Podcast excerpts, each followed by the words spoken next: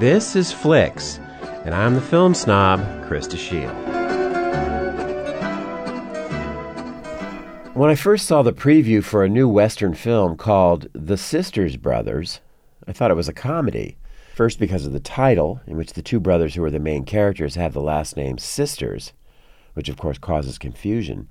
And because one of the brothers is played by John C. Reilly, who's made a career from mostly comic roles. The preview used clips that sort of gave that impression. Well, there are some parts in the film that are quite funny. But no, The Sisters Brothers is not really a comedy, but a moody, harshly violent take on the Western outlaw genre, with occasional humorous elements. And that turns out to be, in my opinion, a good thing. John C. Reilly and Joaquin Phoenix play Eli and Charlie's sisters, professional killers working for a powerful robber baron they call the Commodore in 1850s Oregon. The younger brother, Charlie, played by Phoenix, is a reckless, hot tempered, and violent character who's usually either drunk or hungover. Reilly's Eli, the older brother, appears to be a moderating influence, more gentle in demeanor, and curious about other points of view. Their latest assignment from the Commodore is to meet up with a bounty hunter named John Morris, played by Jake Gyllenhaal, who has in his custody a man named Herman Warm, a prospector played by Riz Ahmed, who supposedly stole something from the Commodore.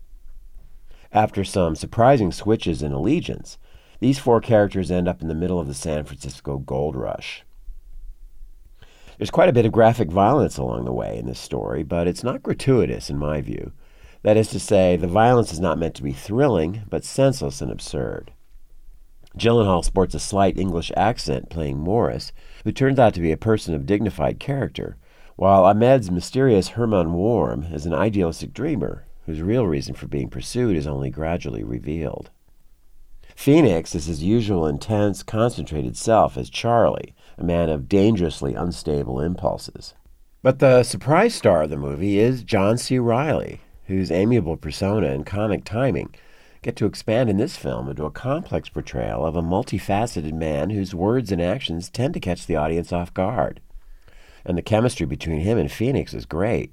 They seem to have the intimacy, often expressed through petty quarreling, of real brothers. With its quirky name and odd formula defying story, it's no surprise that The Sisters Brothers is based on a book, Patrick DeWitt's novel of the same title. The director is Jacques Audiard, a French filmmaker with excellent credits that include Read My Lips, A Prophet, and Dheepan. This is his first English language film, and I suspect that Reilly, one of the producers, chose him because of his art film chops. Audiard adapted the novel along with his frequent collaborator Thomas Bidegain. One of the unusual and charming aspects of the film is that the characters talk like people who've read some books, not just yup and howdy and so forth like you used to get with westerns. There are some anachronisms in the mix. Somehow I don't think the phrases end of story or what's your problem were current in 1850, but the film doesn't really care, and actually neither do I. The movie has apparently not done as well at the box office as was hoped, which is a shame, and I would bet anything that it's because it defies the conventional story forms, not only for westerns, but for big budget movies in general.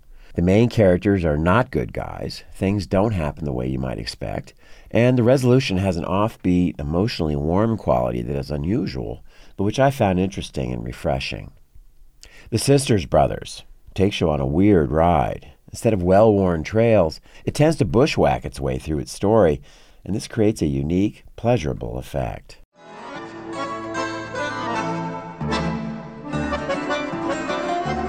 This has been Flicks, and I'm the film snob.